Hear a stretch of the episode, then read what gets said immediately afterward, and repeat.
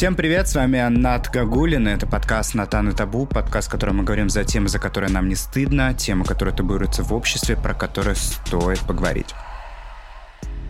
В сегодняшнем выпуске мы собрались обсудить тему педофилия, насилие и как же дальше жить с этим, есть ли надежда и есть ли выход.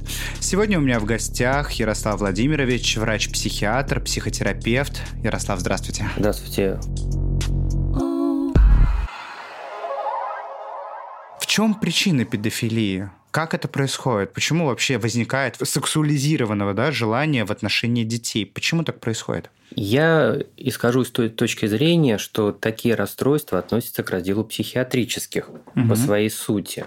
Давайте мы их поделим на психиатрию и то, что, собственно, после ситуации, то, что психологическое. То есть сам человек, который совершает насилие, страдает каким-либо чаще всего психиатрическим расстройством, оно является либо сопутствующим, либо толкающим на данное расстройство. В большинстве случаев но не всегда все нужно смотреть индивидуально. А вот у тех э, людей, которые перенесли такую ситуацию и являются жертвами, в этой ситуации развиваются какие-то последствия, которые чаще всего являются психологическими.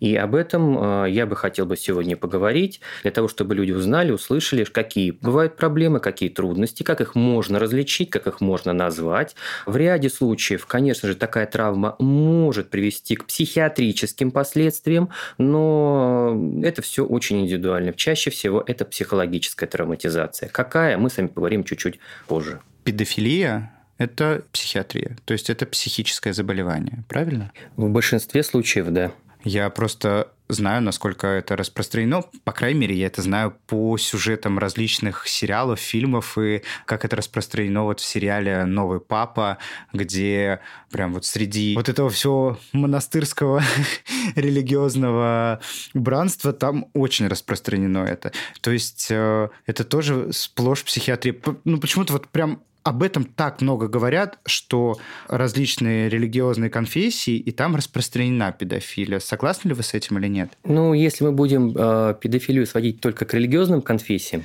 то ну, мы, конечно же, уйдем не в ту степь. Если мы будем говорить о том, что Европа погрязла в ряде трудностей и проблем, mm-hmm. и, и мы, конечно, отличаемся от Европы в лучшую сторону, слава богу, потому что у нас...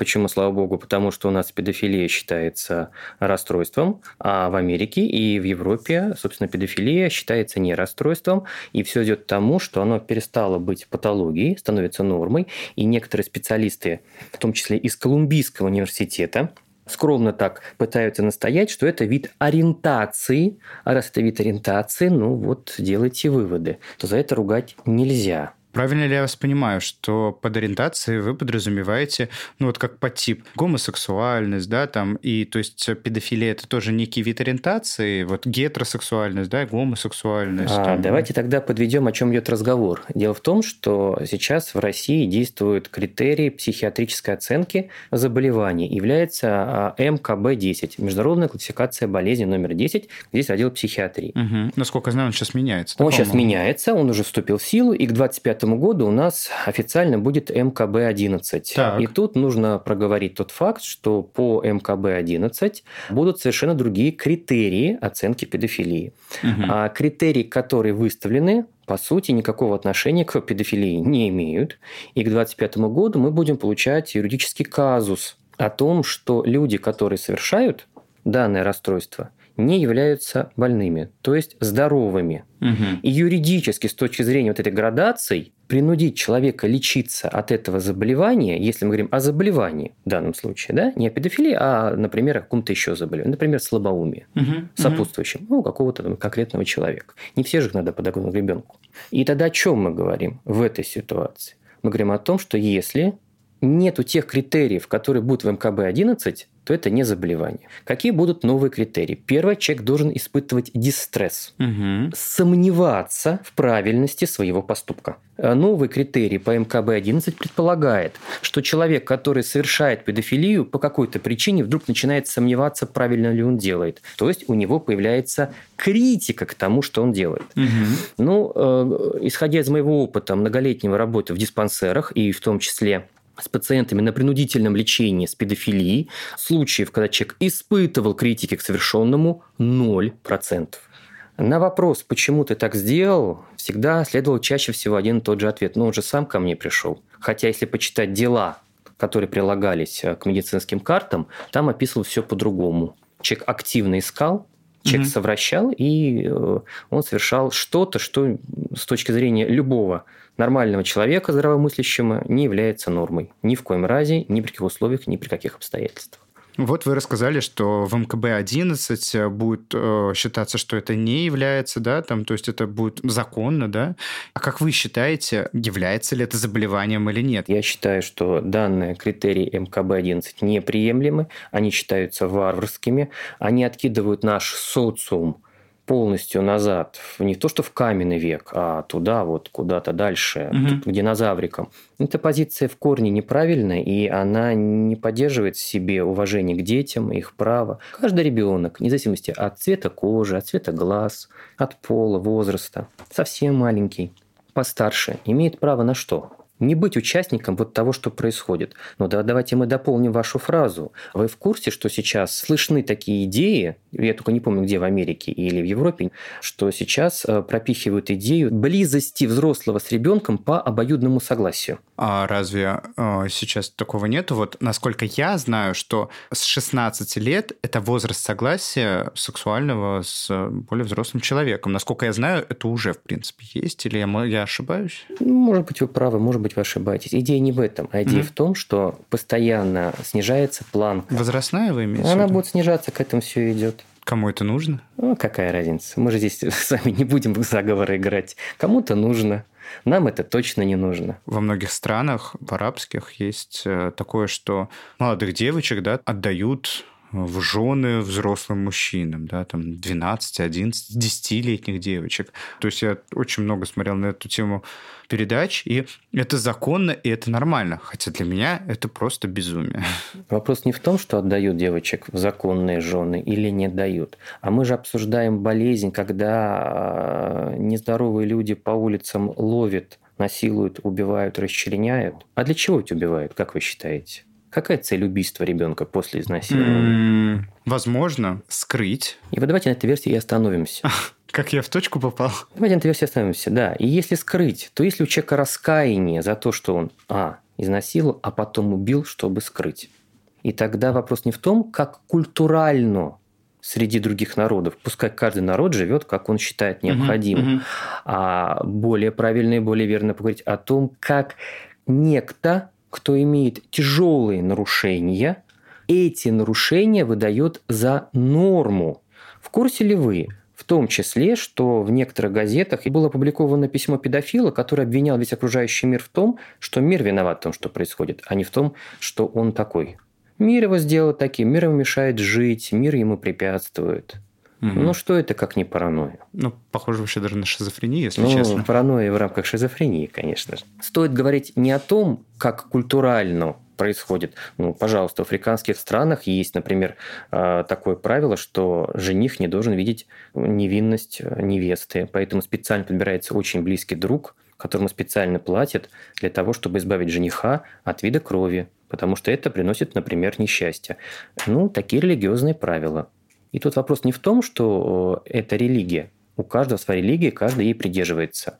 А в том, что выходят люди, ну, как люди, Пускай давайте пока такое слово будем использовать, потому что если вы спросите мою точку зрения, я бы тех, кто насилует и убивает людьми... Назвали бы ублюди?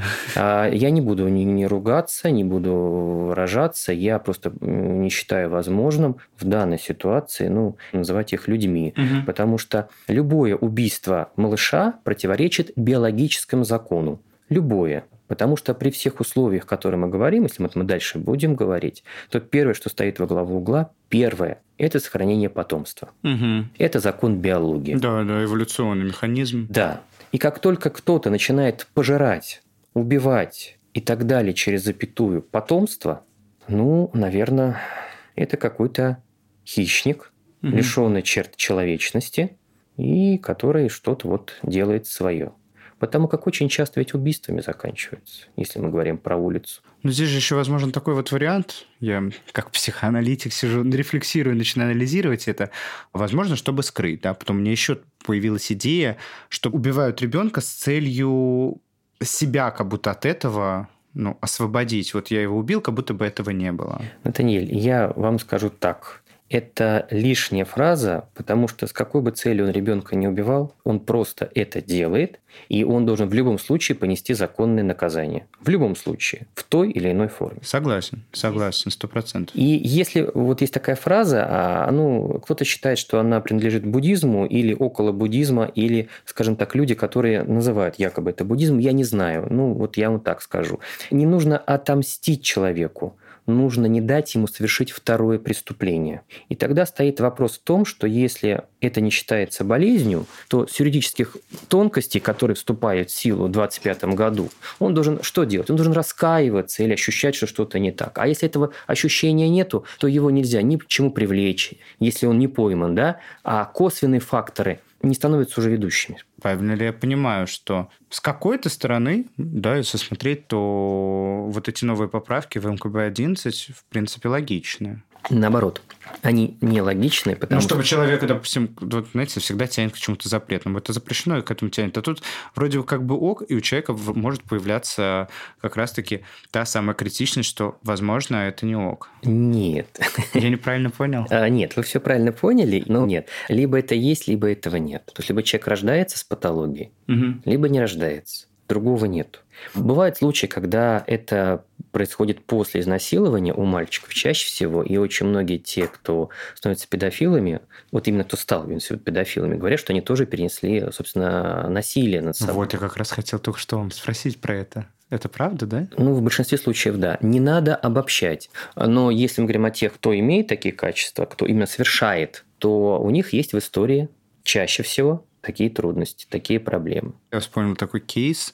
Зрелый гомосексуальный мужчина в возрасте там, 42 лет встречается с 16-летними ребятами, обосновывая, что это возраст согласия. И в разговоре о том, когда был его первый сексуальный опыт, он сказал о том, что это произошло тоже в 16-летнем возрасте у него, что его первый гомосексуальный опыт был в 16-летнем возрасте и примерно вот с мужчиной там 38-40 лет. И вот вы сейчас, когда проговаривали это, я сразу вспомнил эту историю, что история как бы, ну, повторяется. Я возвращаюсь к тому моменту, который произошел со мной в том числе.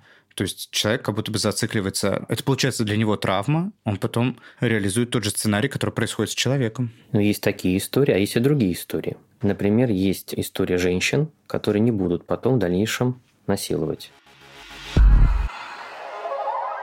В одном из выпусков э, я как раз рассказывал о том, что в моем бэкграунде тоже имеется опыт, когда директор школы, да, когда я там учился, по-моему, в девятом классе, директор школы пытался осуществить попытки сексуализированного, да, какого-то вот домогательства. Да, там, это не закончилось все какими-то сексуальными контактами, но это были приставания. И в тот момент я помню, вот как э, есть такие да, реакции «бей, беги или замри», я, я замер, и я не понимал, что происходит. Я очень долго долгие годы никому это не рассказывал. В какой-то момент я рассказал это своему психотерапевту, и мне стало легче. Я смог об этом вообще говорить, в том числе и в подкасте. Что самое ужасное в этой ситуации? Что все эти годы я чувствовал, что я виноват в этом сам. Я как-то спровоцировал, подходя к теме, о которой мы сейчас с вами будем говорить, что как же с этим дальше жить?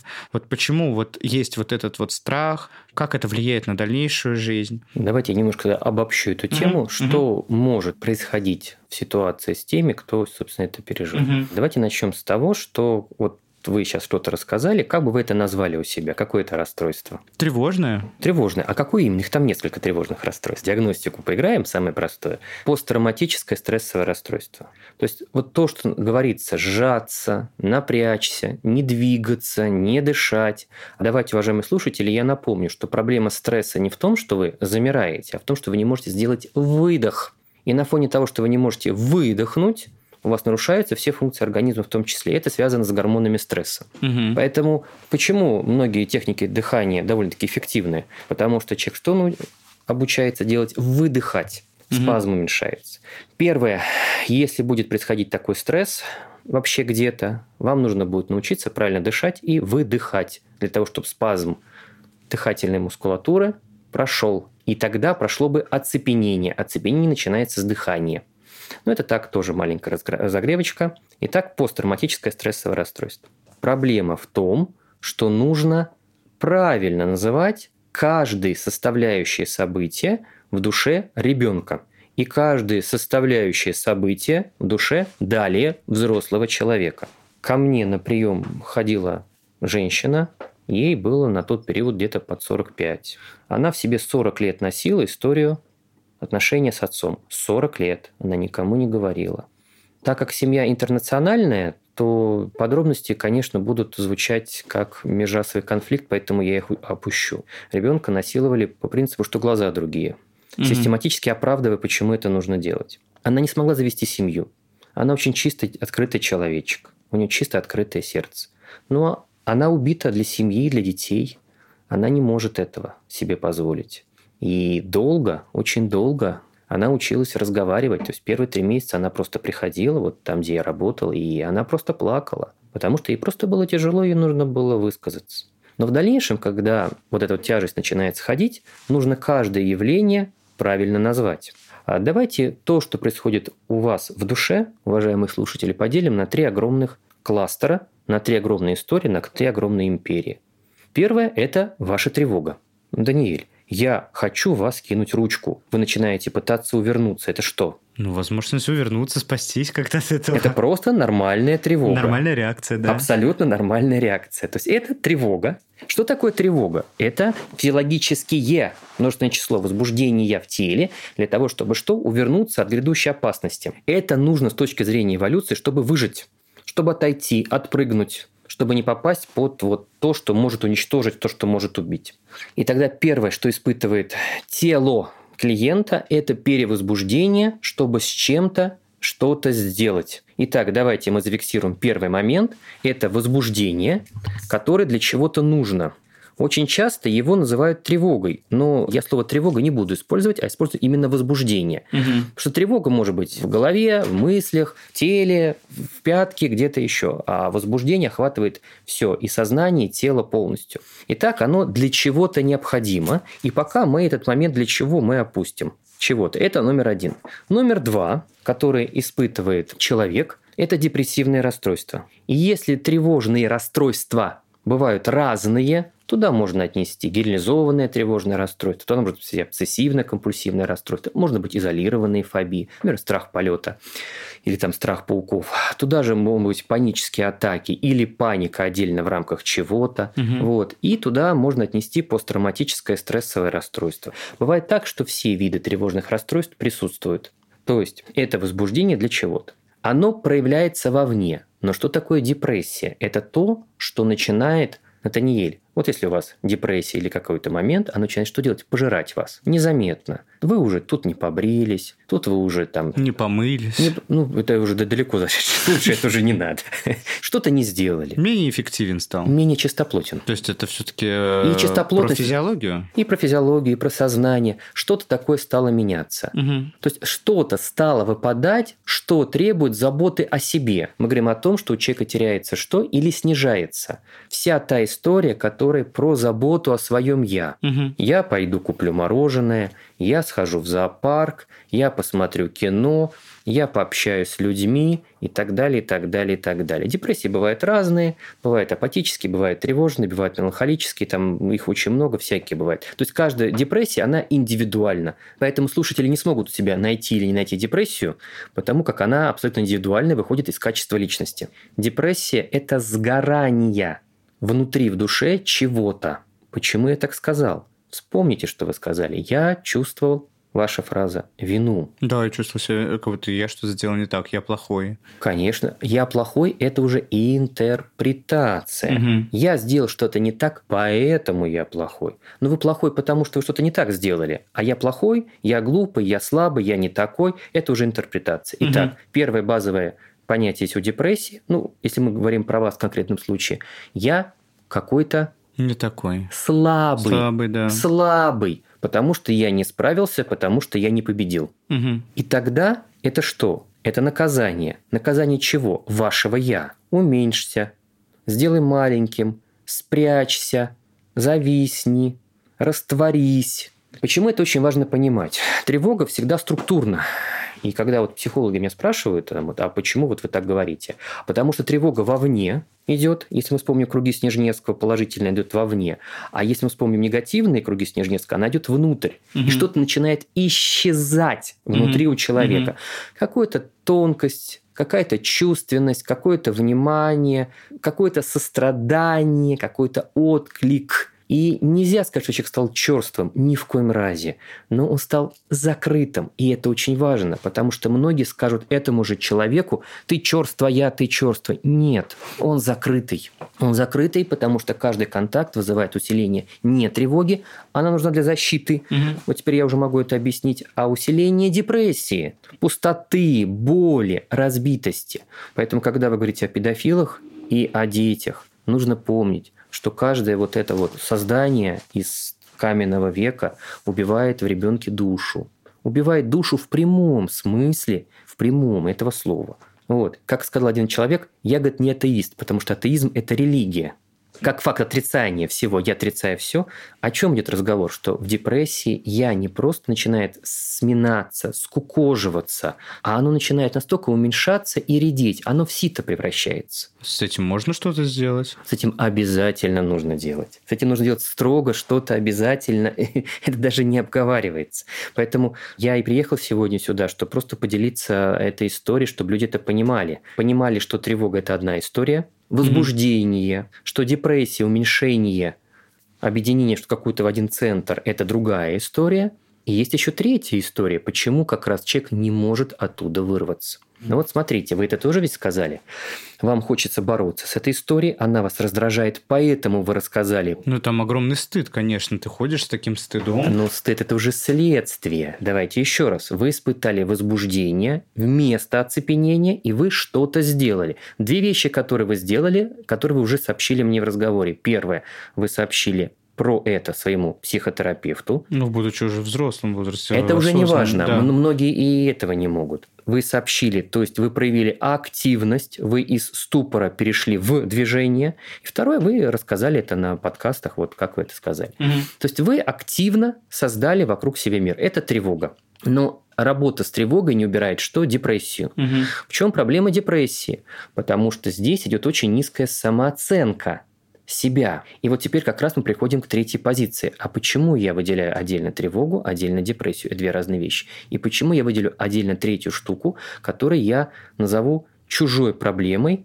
есть такое выражение испанский стыд, угу. по-научному это называется индуцированное пускай будет бредовое, пускай будет тревожное расстройство, как хотите. Угу. Значит, э, в МКБ-10 есть такой диагноз индуцированное бредовое расстройство, отдельным диагнозом, когда здоровый человек разделяет бред проживающего рядом с ним больного шизофрении. Верит в инопланетян, угу. вторжение марсиан, плоскую землю и во что хотите. Угу. Вот. И бежит быстрее кормить там кого слонов, кто там стоят, черепах, китов, ну, каждому свое, какая мифология. Угу. А давайте введем такой термин. Третий – это индуцированность, то есть наведенность.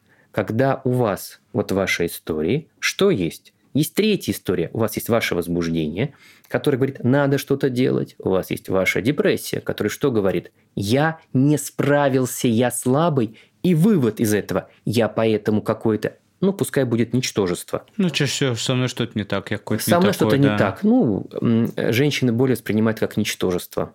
Им очень тяжело, потому что для женщин очень важна социальная поддержка, крайне важно. Угу. Им, им тяжело в этом вопросе. И третья история, которая не позволяет выйти за эти рамки. Придать огласки, да? Придать огласки – это история о том, что много чужого, много чужого... Привнесено в меня или как? Да. Моя То есть меня. Ис- истории, вот, которые вы рассказываете, и истории, которые случаются, они, ну, с травматизацией имеется в виду. Только я про угу. нее говорю, а не то, что человек куда-то пошел и пальцы в розетку засунул. Нет. Угу.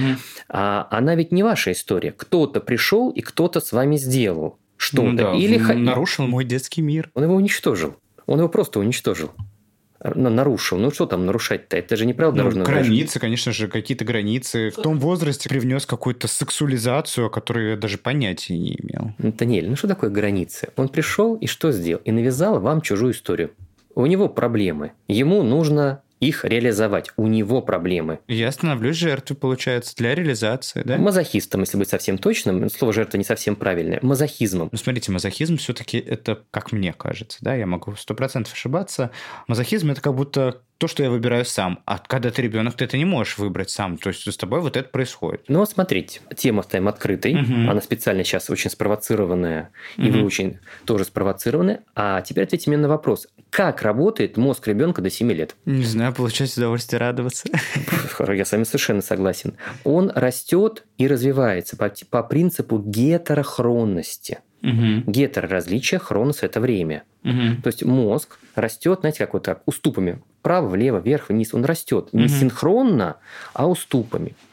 О чем это говорит? Что пока он не достигнет своего полного развития, связи неполноценные. Угу. И у ребенка нету полностью своего я. А давайте определимся, что мозг устроен очень интересно у ребенка. Все дети рождаются какими? Среднячком, то есть недоношенными. Угу. А для чего это сделана эволюция? Чтобы выжить чтобы выжить. Потому что когда есть родовые пути и голова больше, чем родовые пути, родиться исторически было бы невозможно. Угу. Медицина стала более-менее нормальной только последние сто лет. Это вот, кстати, а давайте я кину камень в Европу, мне очень хочется, да, я скажу. В какой-то период э, в Европе был бум, когда роженицы умирали от э, горячки. А потом выяснили, что просто люди не мыли руки, врачи, которые угу. этим занимались, все в крови, и иногда даже после э, того, как они работали с больными людьми или с мертвыми, вот этими грязными руками они принимали роды. О, боже. Ну, о чем говорим? Это чистая просветленная Европа? Ну, нет, нет. Это очень важный момент. Это момент того, что ребенок до 7 лет, ну, я плюс-минус, да, и вы, как взрослый человек, это два разных мира. Безусловно. Безусловно. Так давайте это проговорим, чем вы, Натаниэль, маленький, категорически отличаетесь от Натаниэля Большого. Во-первых... Осознанностью. Фигушки. Ничего подобного. Так. Не, неосознанность. Я заинтригован. Конечно. Я вас еще буду сегодня долго интриговать. Никакая не это неосознанность. А что это? Это рефлекторность. Ребенок из-за того, что мозг не развит до конца полностью, он маленький, он только начинает ползать, огукать, что-то там вот холодное, горячее, ну, маленький еще, совсем mm-hmm. маленький, и так потихонечку растет. С точки зрения эволюции нужны какие-то правила, чтобы ребенок что сделал? Выжил. И тогда в подсознании, как принято говорить сейчас модно в интернете, более правильно где-то там в подкорке, там где лимбическая система, угу. срединный угу. мозг, средний мозг, вот туда. Гипоталямо-гипофизарная система, то есть гормональная система, система эмоций, которые вложены изначально, как у всех животного мира представителей, и э, система рефлексов. Угу. И это очень схематически, крайне схематически. Она сразу работает. Она, кстати, как вот, вот уже все, присутствует ее программа. И первая программа, которая есть, это что? Движение за объектом. В данном случае это мама. Уважаемые слушатели, вы можете открыть на YouTube видео «Доктор Харлоу. Психолог» и посмотреть обезьянок, как это все выглядит. Это эксперимент, в котором есть манекен мягкий и манекен жесткий. И обезьянка ест с жесткого манекена, пьет молочко, но бежит обниматься куда? На мягкий манекен. Поэтому на Animal Planet, Discovery, когда показывают работу с дикими животными или с приматами, обезьянами, всегда в клетке у одинокой обезьянки что есть? Игрушка мягкая. Мягкая игрушка. И давайте проговоримся, что в этих опытах обезьянки, которые были лишены вот этой мягкости и родили родительской заботы, ну, треть из них погибла не дожив до двух лет. Эрик Бёрна даже да, об этом писал, что вот ребенок, который будет, его будут кормить и так далее, но если он будет депривирован да, от ласки, обнимания и так далее, то он просто ну, исключен. Умер, да, умирает, Ис- исключен. Умирают такие детки. Да. А почему они умирают от ласки? Без, без, без ласки, без да, ласки. без ласки, да, я сговорился. Ну, мне кажется, очень э, важен э, вот этот тактильный контакт, установление но связи. Почему? И... Почему вот вам годик, вы ползете по полу, и вам важно, чтобы близкий человек вас обнимал или трогал. Я понимал, наверное, что я существую, что я есть, что меня, ну, как бы стимул, реакция, да? Теперь, вот сейчас вы взрослый человек. Вы любовь как можете еще описать, кроме как, ну... Тактильно, Такти... сексуально. О, сексуально. А вот вы маленькие ползете, у вас что там, сексуальности там через край? Нет. Ее нету. И вообще нету технически. Нету. И этого нету центров, они не, не, не функционируют. И тогда это называется сенситивность. Сенситивность называется такое качество, когда ребенок что должен делать? Тактильно чувствовать маму, то есть выполнять рефлекс обнимания. Угу. Ребенок обнялся, он в безопасности. Мама побежала, если там кто-то напал. Угу. Там враги, там медведи, угу. тигры, там, ну, кто-то еще, неважно. Там. Какая-то опасность. Ребенок в обнимку, побежали. А до сих пор это вот можно, можете посмотреть фотографии а, из Африки, как носят детей. На спине вот их положили, они mm-hmm. там ходят. История про то, что это какое-то качество, которое тоже требует обнимания, обнимашек. Угу. Это ваша история. Вас обняли, вас куда-то потащили, вас куда-то посадили, что-то делают. Нет, это не ваша история. И никогда не была. Но из-за того, что вы маленький, и до 7 лет эта функция разграничения своего «я» и чужого отсутствует. И для того, чтобы вцепиться в маму, у вас «я» должно быть что? Целенаправленно отключено. На, а уже вторым шагом направлено на маму. То есть, смотрите, это не одна история, это эффект слепания, это две истории. Первая история. Вам нужно отключить свое «я», не ползи там, где горячо, не лезь головой в духовку, не вываливайся из окна и так далее. Это совершенно нормальное качество. Не будь в опасности. С точки зрения биологии, первое, маленький Натаниэль должен что? Быть обезличенным, чтобы следовать за тем объектом, мамой, ну, эволюционно чаще мама, бывает папа, бывает бабушки. Ну, То какой-то, да, запомин... значимый взрослый. Да, чтобы просто выжить с момента ростом, по мере роста, эта система начинает угасать и полностью исчезает. Но... Тогда я становлюсь самостоятельным уже. Абсолютно верно. И уже я обучаюсь у окружающей среды, и все, становлюсь самостоятельным. Да, и уже как бы уже выросли, у вас есть уже гормоны, которые отвечают за то, что вы встречаетесь с кем-то, которому 18+. Вот. И а про что эта история? Это история про то, что есть уже гормоны, а когда вы маленький, гормонов нету, и система уходит из одной точки, ага. уходит в другую точку. То есть вы родились каким? Запрещенным, Запрещенным? Запрещенным. У вас нет связи с вашим «я». Угу. Вы не должны его проявлять. Вы угу. должны бежать за мамой. Это программа. Угу. Так не все делают. Давайте не будем тотально об этом называть. Но у вас есть программа бежать за первичным объектом. Ну, это как у уточек. Уточка родилась, увидела и бежит. Это называется как по-научному? Импринтинг. Это у животных термин. У человека угу. такого термина нету. Импринтингом называется свойство запечатлеть первый движущийся объект и сравнивать эту фотографию со всеми остальными, кто приходит. Почему малыш, который запомнил лицо своей матери, не пойдет другой женщине на руки? Почему? А потому что не соответствует вот этот вот mm-hmm. образ. Образ и запах. Запах еще очень важен. Для матери в том числе. Потому что мама, вдыхая запах ребенка, у нее включаются гормоны. И на 6 месяцев женщина находится в своей биологической программе защиты и оберегания ребенка.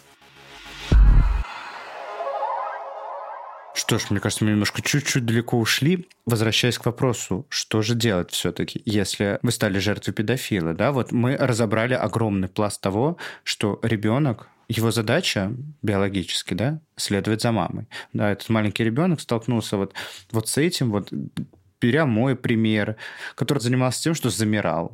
И вот это вот продолжалось. Что же делать, если вы стали все-таки жертвой педофила. Мы сказали, что мы ушли далеко. Угу. Мы ушли как раз туда, куда нужно прийти в итоге, Натаниэль. Так, окей. А вот есть жертва, которая что-то перенесла. Угу. Смотрите, первое, что она начинает считать, что все чужие истории – это ее история. То есть, если вы уже знаете, что момент травматизации – это анатомически еще не сформированная личность, анатомически, и как следствие социально, то если происходит травматизация, как вы сказали, замереть, то развитие биологическое что делает? Замирает там? Там замирает. Даже когда вы уже стали взрослым? Мозг есть... растет, а это замерло. А это замерло. Ну, травму, фиксация. Фиксация. Но это фиксирует не, не то, что прям вот что-то, вот саму травму, но и механизм детский реакции замирать. Когда происходит подобная ситуация? Отрицать свое «я», убирать свое «я». То есть вы получаете... Проблемы с сексуализацией, да, дальнейшее взаимодействие да, с мужчинами, да, женщинами да. и так далее. То есть вы получаете не просто маленький кейс, как вы говорите, психологи любят говорить кейсы, вы получаете целый склад никому не нужных вещей. Угу. Артефакт – это чужеродный. Ну, примерно дословность, так вот логически если переводить, вы получаете огромный набор артефактов, который никому никуда не нужен. То есть, что нужно показать клиенту? Что есть его тревога, это желание что-то сделать, что его тревога, то есть возбуждение, направлено против своего тела чаще всего, а не против ситуации, что у него есть депрессия, которая его жутко мешает фильтрам. Не ходи, не смотри, не думай, все плохо. И любая хорошая вещь что делает? Фильтруется против. А любая плохая ты неудачник, ты неудачница, у тебя ничего не получится. А наоборот, да, да, давайте внутрь, это все наше, туда, это вот, это в общей конве очень смотрится правильно. И человек набирает те мысли, которые что делают? Усиливают его негатив по отношению к себе. Угу. Но он совершенно фильтрует то, что, наоборот, разбивает негатив или усиливает позитив. Угу. Почему он не может вырваться из этой истории? Потому что любые чужие истории он воспринимает, есть такой термин персонализация, угу. воспринимает как это он придумал, это он сделал, это он виновен. И тогда из этого капкана выхода без посторонней помощи нету. Потому что, Натаниэль, вас и уважаемых слушателей нужно познакомить с чем, если вы уже слышали посттравматическое стрессовое расстройство, угу. это то расстройство, которым выйти самостоятельно нельзя. И камень преткновения и споры психоаналитиков и КПТшников, когнитивной психотерапии, угу. это обсессивно-компульсивное расстройство. Поясните свою мысль. Это, это же вот к вопросу, как жить дальше, да, с опытом насилия? Да, обязательно. Угу. обязательно. Обсессивно-компульсивным расстройством является такое расстройство, там много критериев, одним из которых мои мысли реальны. Вы говорите, мы ушли в сторону. Так вот, том-то и дело, что для того, чтобы выйти из этой ситуации, нужно все бросить чертям собачьим и просто пойти в другую сторону. Не надо бороться с тем, что есть, а нужно все силы бросить на борьбу с другим явлением, но надо знать, куда наносить удар. То есть не со своим «я», а вот с тем, что мешает продвинуться дальше. Смотрите, предположим, у вас есть какая-то мысль, что вы какой-то, ну, какой-то не такой. Что-то со мной не так, да. Что-то с вами не так. Если эта мысль входит в раздел обсессивно-компульсивного расстройства, обсессии – это мысль, компульсии – это действие или ритуалы, то тогда вы не просто какой-то не такой, а вы реально уверены, что вы не такой? Ну, давайте вот сейчас супер простой пример да, для наших слушателей. Вот я чувствую, что я какой-то такой, что-то со мной не так. Это вот обсессия. Компульсия такой, из-за того, что я чувствую вот это напряжение, я иду и напиваюсь. Компульсия, правильно? Да, что-то должен сделать. Что-то сделать, чтобы вот это вот а, ощущение в себе нет, подавить. Нет, не ощущение. Мысль. Мысль, да, чтобы это убрать у себя из головы, что вот сейчас напьюсь, мне станет легче, я не буду думать об этом. Это не состояние, это мысль. Подавить эту мысль. Да, которая никакого отношения к вашему ощущению не имеет. То есть ваши ощущения в лес, ваши мысли по дрова. Тут привет алкоголь, чтобы еще и мозг отключился. Вообще вторичная депрессия вследствие алкоголизации. Угу. Жизнь удалась. What a beautiful life. То есть это не проблема состояния, угу. не проблема ощущения. Это посттравматическое стрессовое расстройство, вы сейчас говорите. А проблема в том, что мысль становится реальной. И вот бедный человечек, начиная с маленького возраста, не может с чем справиться. Понять, что это всего лишь его мысль. Он, думая каждый раз об этой ситуации, что делает? Пытается ее подавить. Пытается забыть, пытается... И не получается. И не получается. Но мы только что сказали, что нужно напиться. Это что делает? Компульсию совершает. Да, ну смотрите, на какой-то период это помогает. Наверное, поэтому люди становятся алкоголиками в итоге, потому что это не помогает. Да? Я прав? Нет, вы не правы. Черт. И тут появляется следующее, что появляется связь той, которой в природе нету. Что я ощущаю, нет, думаю. Это всего лишь мысль, это не ощущение. Это уже второе расстройство получается. И человек ходит и думает, и думает о том, что что-то со мной не так. Я какая-то плохая, я какой-то плохой, я какая-то неполноценная, какая-то не такая, я не создам... Испорченная, да? Испорченная, не создам семью. Это обсессивно-компульсивное расстройство. Очень тяжелая штука и требующая больше, чем года работы. Методичная, часто возвращающаяся, потому что это физиологическое нарушение лобных долей. Давайте я вам напомню, что лобные доли схематично относятся к извилинам, крайне угу, схематично. Угу. Так вот, извилины 40% – это лобные, и 60% все остальные. Височные, затылочные, теменные. Височные, затылочные, теменные что делают? Болтают и приказывают. Лобные что делают? Затыкают их всех. То есть лобные доли для чего нужны? Чтобы отвлечься от всего и сделать одно. Но бедный человечек, перенесший вот этот ад, себя считает виновным. Опять-таки, тревога, чтобы что-то сделать, депрессия «я плохой», «я плохая», и что? Индуцированное расстройство. «Я виновата». Я виноват. И человечек что, что делает? сам со мной так поступали, что меня насиловали. Представляете, что получается? И тогда этот ребус нужно очень правильно сложить. То есть обсессивно-компульсивное расстройство – это расстройство мышления, угу. относится к категории тревожных расстройств. Но по ряду причин нужно выделять обсессивно-компульсивное расстройство и навязчивости. Например, у вас может быть в чистом виде обсессивно-компульсивное расстройство, вы не напиваетесь, вы закодированы. Но вы бегаете по улице, например, занимаетесь спортом, решили, конечно, этот, удариться в спорт. Это что? Это будет генерализованное тревожное расстройство, но с элементами навязчивости. То есть миграция симптома, миграция синдрома. И тогда, чтобы человечку выйти из этой ситуации, ему нужно понять, что он живет в рамках обсессивно-компульсивного расстройства. Мои мысли реальны. Первый постулат – мои мысли реальны. Второй постулат – отсутствие эффекта законченности. Что бы вы ни делали – прыгали, бегали, плавали, подтягивались в космос, полетели – обсессия всегда с вами. Угу. Она всегда ваш лучший друг. Никуда типа я от нее не денусь, вообще, не невоз... вообще невозможно. И невозможно ни подавить, ни убрать, потому что она физиологична. От себя не убежишь, да? Да. Слушатели спрашивают, что за фигня, как с этим жить? А вот в том-то дело, что с этой фигней нужно жить правильно, с ней нужно уметь работать, и она будет что делать? Не бороться, а затухать. И тогда мы приходим к тому правилу, который слушатели должны запомнить. Высшая нервная деятельность. Чтобы проблема исчезла в вашей жизни, вам нужно перестать с ней бороться. То есть, правильно ли я вас понимаю, что это получается, я принимаю этот опыт, это, да, это со мной произошло, я вот это принимаю, как есть, и не пытаюсь с этим бороться, что как будто этого не было, это нет, не со мной. Нет, это, это, это, это категорически неправильно. Вам ничего принимать не надо. Первое. Давайте назовем вещи своими именами. На вас напали, а он преступник. Сейчас очень модно, вот я тут как-то с клиенткой общался, она говорит, вот я, говорит, была у многих э, психологов, а я напомню, я не психолог, я психотерапевт, врач. Угу. Вот, и она говорит, что сейчас такое веяние разделить с насильником ответственность, груз ситуации. Ну, подождите секундочку. Вы что ли к нему пришли?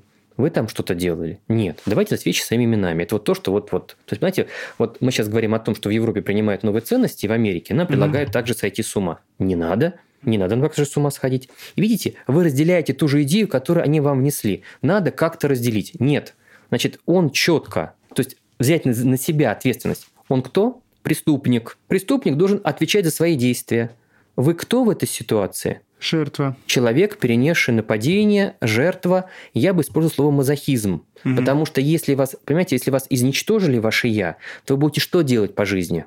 Боль чужую принимать. То есть у вас нет запрета на защиту от чужой атаки. То есть вот я сейчас вот э, что вам демонстрирую, так вот ручки в разные стороны, нельзя, не подходи, не подходи. Mm-hmm. Это о чем история?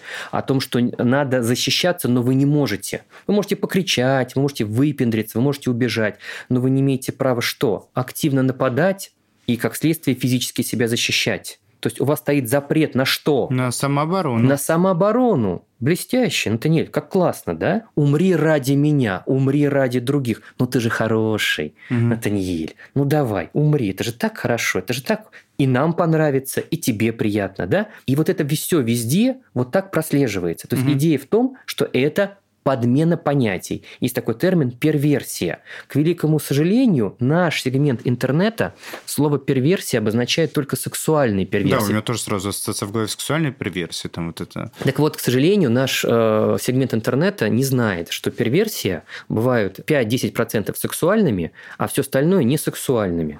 И когда вот преподают психоанализ, что говорят? Что начинающим психоаналитикам нельзя брать перверта – то есть человека, который все переворачивает.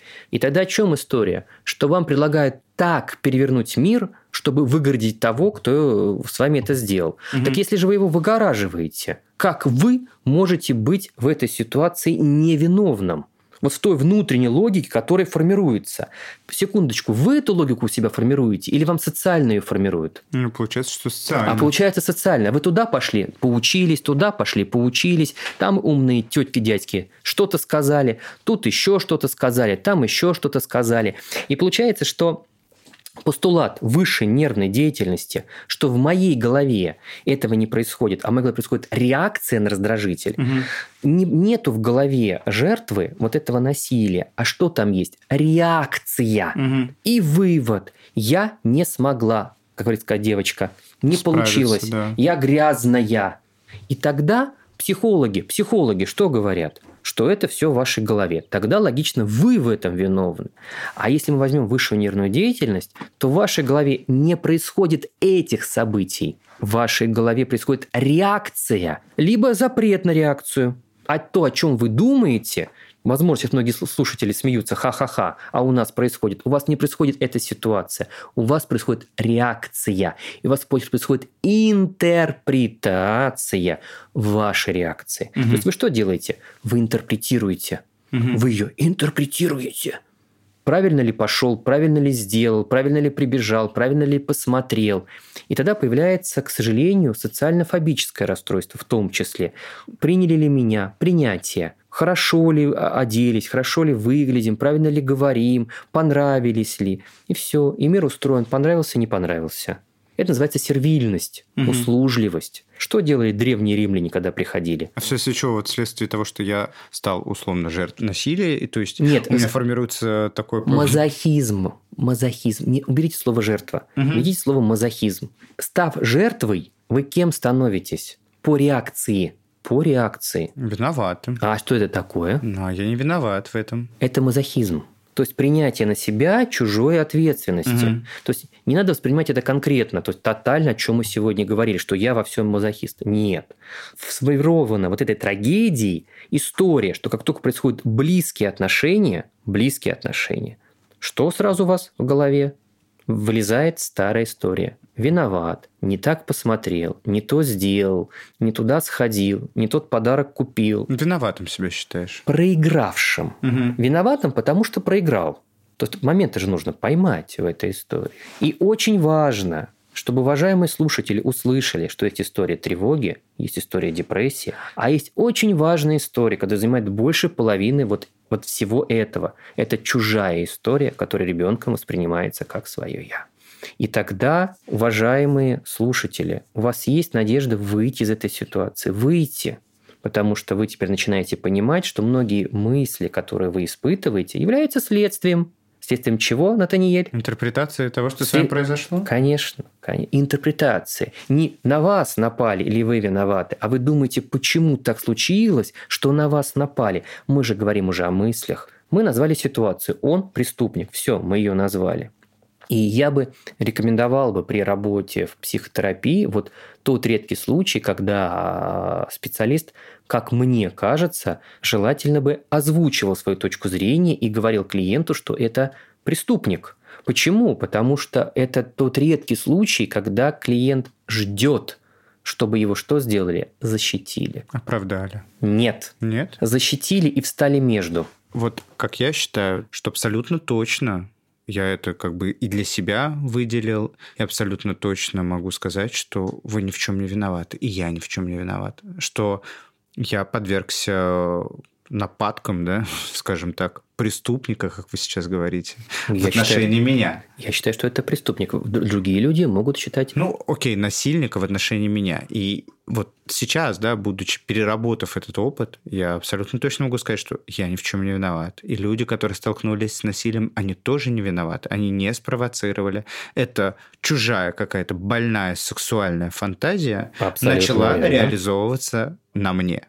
Я не виноват, что этот человек решил ее реализовать. И абсолютно точно, я никак не спровоцировал, и он не почему-то выбрал меня, потому что э, бывают такие мысли, наверное, я как-то спровоцировал, меня как-то выбрали и так далее. Нет, вы просто оказались не знаю, можно так сказать, ненужное время в ненужном месте, что вы оказались, да, но вы точно не виноваты. Но куда вы денете обсессивно-компульсивное расстройство? Это понятно, процесс психотерапии. И тогда это нужно для слушателей озвучить. То, что вы говорите, вы говорите с точки зрения своего опыта, но у вас, так понимаю, больше года личной терапии, да? Конечно, конечно. Ну, у меня три года личной терапии с периодами. Вот. То есть о чем мы говорим? Мы говорим о том, что а, если вы работаете а, психотерапевтом, у вас должна быть личная психотерапия. Безусловно. Если у вас есть и трудности, супервизия в том числе и супервизия, да?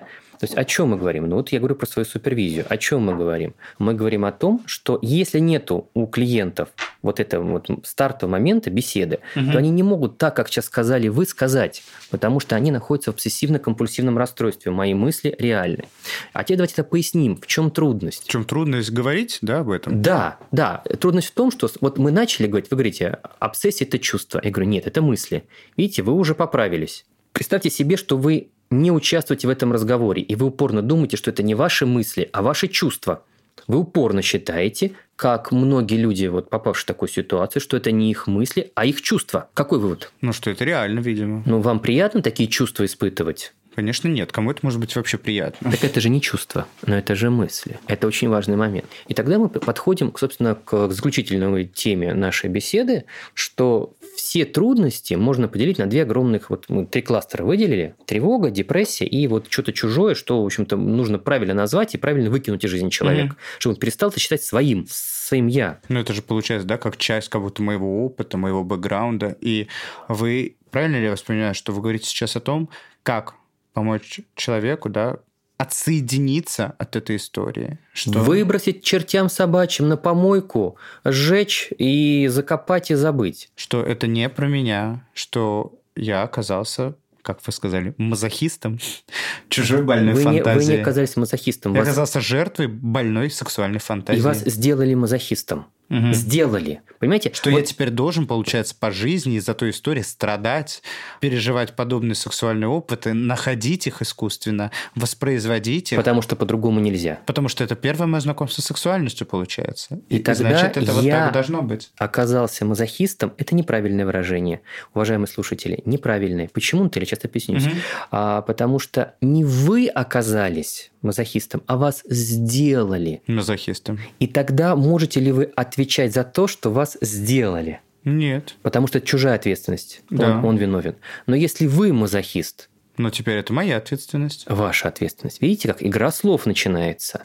Но в сознании-то, если мы не делим эмоции и мысли, мы путаемся. И вот три эти кластера мы назвали, а теперь давайте назовем вот эти вот все три кластера, как они взаимодействуют с двумя огромными империями. То есть то, как мы с миром взаимодействуем. Угу. У вас есть эмоции? Конечно. Отлично. У вас есть чувства? Безусловно. А вы в курсе, что очень часто э, в такой ситуации люди не понимают, где эмоции, где чувства? Давайте проведем тогда разницу ощутимую разницу. Вот мои эмоции, эмоции это злость, радость. Эмоция это быстрая мышечная реакция, мышечная да. реакция без На ана... стимул. Без ана... Абсолютно верно. Без анализа ситуации. Угу. Например, опять-таки, я кидаю вас какую-то вещь, вы должны увернуться. Вы угу. испытываете что? Возбуждение, которое вы называете не тревогой, а злостью. Типа, да, какого хера? Что да, происходит? Да, вообще ужас. Зачем вы меня кидаетесь, да? Но при этом чувства какие? Злость, я злюсь. Типа, зачем это делаете? Ой-ой-ой, это точно чувство? Чувство? Ну хорошо, если говорить чувство... Это эмоции. Это эмоции, да, я злюсь. А чувство? Что а чувство... чувствую по этому Негодование негодование, я негодую. Нет, нет. Хорошо, поясните. Я хочу кинуть вас вещь. Вы на меня покричали, поругались матом, потом мы сели, дальше разговариваем. Эмоции – это что? Это что-то мышечное, направленное на защиту от чего-то. Чувство – это что? Я потом анализирую ситуацию, зачем он это сделал. Чувство, чувство – это то, что заставляет нас быть в отношениях с другим человеком. Ну, здесь тоже не надо тотальности, что это все чувство. Нет, вот угу. просто ну, вот что-то, что вот заставляет нас общаться. И тогда с точки зрения эмоций вы какой? Вы злой, потому что вы должны защититься, а с точки зрения чувств вы добрый. Я односложно, что просто сейчас не, не, не, в дебри не уходить. А представьте себе, что вы вот спотыкнулись и вы запутались, вот как сейчас, да, где чувства, где эмоции. Угу. И тогда вы сказали, я злюсь, да пошел бы ты туда-туда. Это что? Это мои эмоции. Это эмоции. Но если вы это не проговорили, они чем стали? Чувствами. Чувствами? Чувствами. И не Застряли хочу... во мне. Да, да. И вот я приду домой, жена говорит, ну как, да вот что-то мы сегодня матом ругались, не пойду я к ним, он гадкий, противный, матом ругается, и mm-hmm. вообще ужас mm-hmm. какой-то. Mm-hmm. Ну, я не знаю даже, что сказать, мат на перемат и так далее. То есть, что я запомню? Одну вещь, которая в обсессии, травматизации станет чем? Реальностью. Mm-hmm. И из одной песчиночки я сделаю гору. Это разве чувство? Нет, это эмоции. И вот как раз, когда у ребенка происходит травматизация, ничего кроме эмоций он не испытывает. Чувства только начинают фундамент... Зарождаться, да? Фунда... Они уже присутствуют, но они еще только, ну как бы, они не до конца формированы. Они еще пытаются вот правильно распределиться в окружающем мире. И вот такое произошло, сбой происходит. И все, что произошло, называется чувствами, а на самом деле эмоции. И тогда у ребенка цейтнот. Он она... Не различают, что такое чувство и эмоции. эмоции. Все воспринимается как, э, и, как траги... чувство. И трагедия как воспринимается, что это мои чувства. Угу. Я виновен, угу. виновна, потому что это мои чувства. Угу. Нет, это не чувства, это эмоции. Очень важно, уважаемые слушатели. Не проработанные, получается, эмоции. Они не проработаны, они не названные. Проработанный – это когда человек понимает и пытается проработать. А когда он не может это назвать, это не проработка это отсутствие названия. Есть такой термин дислексия. Давайте некорректный термин ведем к этой ситуации. У вас нету слов к ситуации. Хорошая идея. Есть даже такая фраза такое, такое произошло, у меня даже слов нет. Да. У Давида Шапиро есть э, такая книжка, называется «Невротические стили». Хорошо написано для того времени. И вот там в описании э, людей, страдающих истерическими тяжелыми расстройствами, там mm-hmm. приводится пример девушки. Э, и говорят, расскажите, какой был ваш отец? Ну-ка, был как ураган, как ураган, как ураган. И все, и на этом описать. То есть ничего, кроме эмоций, человек описать не может. Mm-hmm. И это очень важно. Как только а, человечек начинает понимать на терапии, что есть разница между эмоциями и чувствами, открывается огромный мир. Угу. Колоссальный мир. И что, елки-палки, так я же люблю себя. У меня есть связь с моим я. А то, что произошло, это не мои чувства, это мои эмоции. И это две разные вещи. Это две разные вещи. Ну, там еще обсессия, конечно, будет очень сильно мешать, но это другая история. Это нужно понимать. Угу. Потому что всегда, кто перенесли, они страдают от чего? а вот этого нарушения чувственности. Потому что они упорно любое проявление эмоции считают как грубым, своим личностным нарушением своей чувственности. А там этого нету. Но человек упорно считает, что это его чувство – и их нельзя показывать, нельзя сказать нет. Там, наоборот, где не нужно, человек кричит, где нужно промолчать, и наоборот. То есть человек не, вот, не знает этих названий и начинает путаться. Ну, здесь же, знаете, как в социальности говорят, ой, какой-то странный там, или агрессивный, там, или замкнутый, или очень импульсивный, или плачет. А на самом деле ему тяжело, потому что названий нету, потому что вот так жизнь сделала. И поэтому задача специалиста – показать... Помочь распознать это. Что, во-первых, да, у вас есть три огромные комнаты. У вас есть дом и три огромные комнаты. Возбуждение, которое может быть тревогой, злостью, чем-то еще. А может быть депрессией, где ваше «я» должно исчезнуть вот туда, куда-то там вот съежиться. И третье – это чужие истории, которые вы считаете своими. Индуцированность, ну, наведение, чужое. И у этого дома есть два огромных парадных входа. С одной стороны, пытаются чувства и эмоции войти, которые между собой конкурируют, и непонятно, кто из mm-hmm. них чувства, кто из них эмоции. А с другой стороны, противоположный, то, вот о чем мы сегодня говорили, это мысли, которые не являются ни эмоциями, ни чувствами. Но при наплыве мыслей, когда их много при обсессии, клиент что скажет? Это мои чувства, это мои эмоции. Такие быстрые мысли, они настолько ускорены, что он воспринимает их телом. Как реальные как реальные в теле. Да, это вообще очень интересная история. И вот тогда очень важный момент, что за мыслями что идет? Вот самое страшное – действие. И вот это действие является предметом как раз работы когнитивной психотерапии. Это называется избегание. А это есть у когнитивной психотерапии, и я очень поэтому позитивно отношусь. Я вообще к многим терапиям позитивно отношусь. Я, в общем-то, прошу минимум 4 обучения разных. И мне очень нравится идея это вот избегание. Я должен не попасть, я должен избежать, чтобы выжить. То есть вот эта жизнь в этом ужасе, она наполнена избеганием. Избежать, избежать, избежать, избежать. Это была лекция Добсон, и она очень активно рассказывала про избегание, как работать, как делать. Была отдельная лекция, mm-hmm. я вот сходил, послушал. То есть если вы начинаете думать о том, что вы какой-то не такой, сразу за мыслью, что приходит? Потребность в действии. Это не ель. Угу. Ладно, вы были бы вот такой вот там, ну, необразованный, там, не понимающий, гадкий, противный. Так это не проблема. Вам нужно что-то с этим делать. Как-то от этого избавиться, от этих ощущений? Не факт. Может быть, от людей, которые вам мешают. Конечно. Может быть, мир спасти, может быть, там что-то еще. Себя спасти бы сначала. А нельзя. Нельзя, депрессия мешает себя спасти. Ярослав Владимирович, давайте с вами тезисно сейчас пройдемся по вопросам, которые мы сегодня с вами раскрыли. Как мы поняли, что причина педофилии является психическое расстройство. Кто становится жертвами педофилов и как педофилы определяют и выбирают себе жертву, мы тоже с вами определили. Это исходит, э, ну, нету какого-то конкретного да, определения. Просто человек, вот ты попался педофилу. Вот, вот ты стал жертвой, правильно я понял? Каждая история индивидуальна, угу. поэтому здесь обобщения быть не может. Если говорить о том, что что делать, если вы стали жертвой педофила, абсолютно точно, да, как мы определили с вами, что понять, что вы не виноваты, что это произошло. Понять, что вы не виноваты, и понять, что выход есть, но выход очень не быстрый и требующий определенной профессиональной помощи и профессиональной работы. То есть как выйти из этой ситуации, стать самому себе психотерапевтом. А вот как жить дальше с опытом насилия? переживать его, проживать его? Если вы будете работать в психотерапии, если вы будете понимать и разделять, где ваши чувства, эмоции, где ваши мысли, где ваши действия, то у вас появится возможность жить дальше.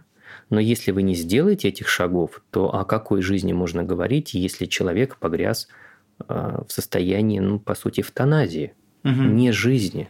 Это вот как раз к вопросу, какие дальнейшие последствия да, у жертв насильников. Да, да. Поэтому что вот так вот косвенно мы обсуждали, что людей нужно вернуть к жизни.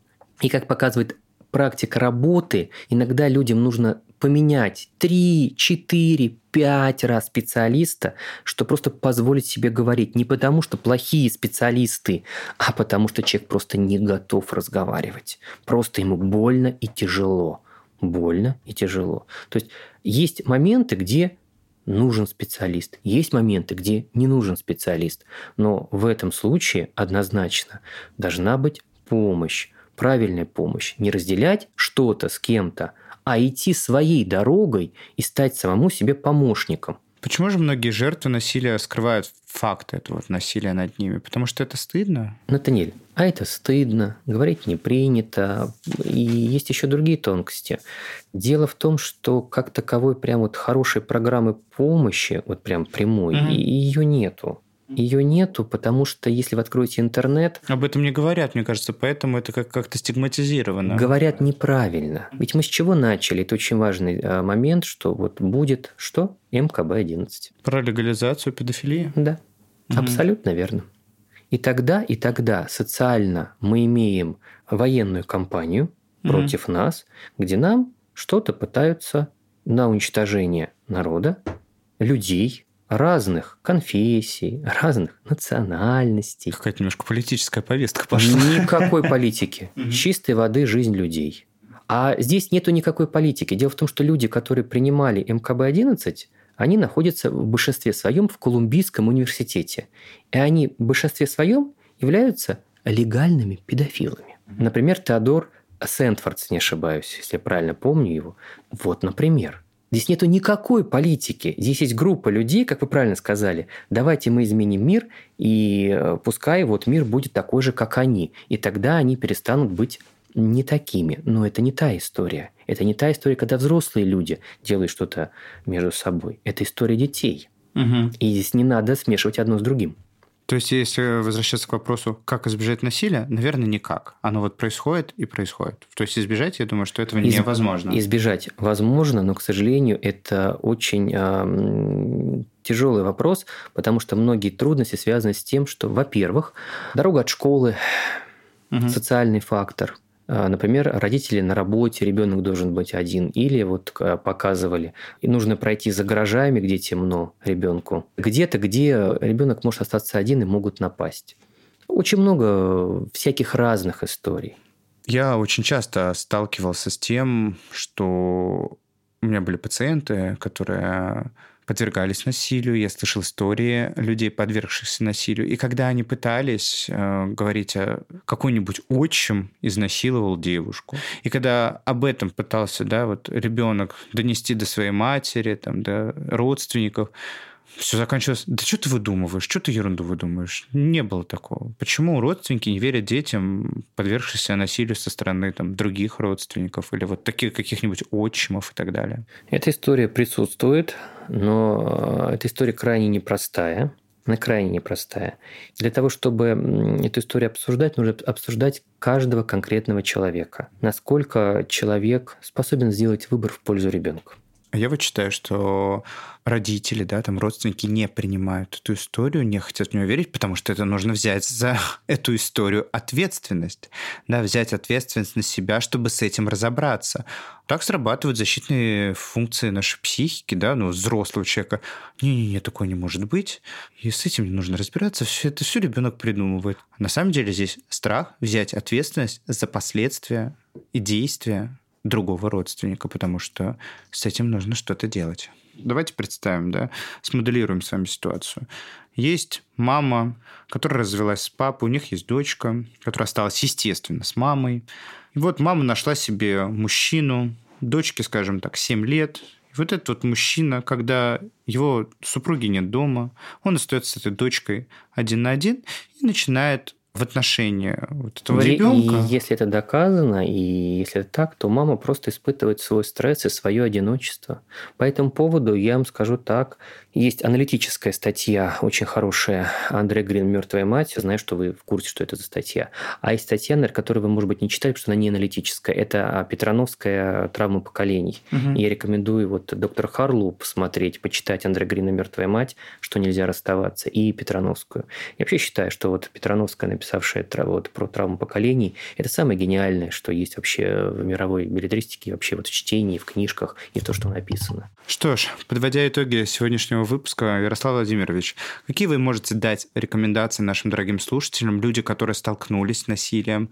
Какие могут быть от вас, как от э, врача-психиатра, психотерапевта, рекомендации? А, уважаемые слушатели, всегда верьте в себя, Помните, что каждая история бывает ваша, а бывает чужая, и всегда можно разобраться.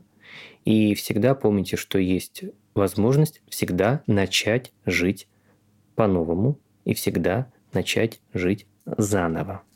Я желаю каждому удачи, берегите себя, верьте в себя. Вы лучшее, что есть сами в себе. Что ж, с вами был подкаст «Натан и Табу». Слушайте нас на всех мировых платформах. Совсем недавно у нас вышла линия мерча, которую вы сможете приобрести у нас. А, смотрите на странице в Инстаграме, вся линейка уже выложена. Вы можете поддержать нашу команду донатом. Вся информация есть в описании. Также мы для вас создали специальный телеграм-канал, где вы сможете присылать свои истории, которые мы готовы разобрать в прямом эфире. Сегодня у меня в гостях был врач-психиатр, психотерапевт Ярослав Владимирович, спасибо, что пришли ко мне в подкаст. Всего хорошего, до свидания. Всем спасибо и увидимся с вами в следующем выпуске. До встречи, пока.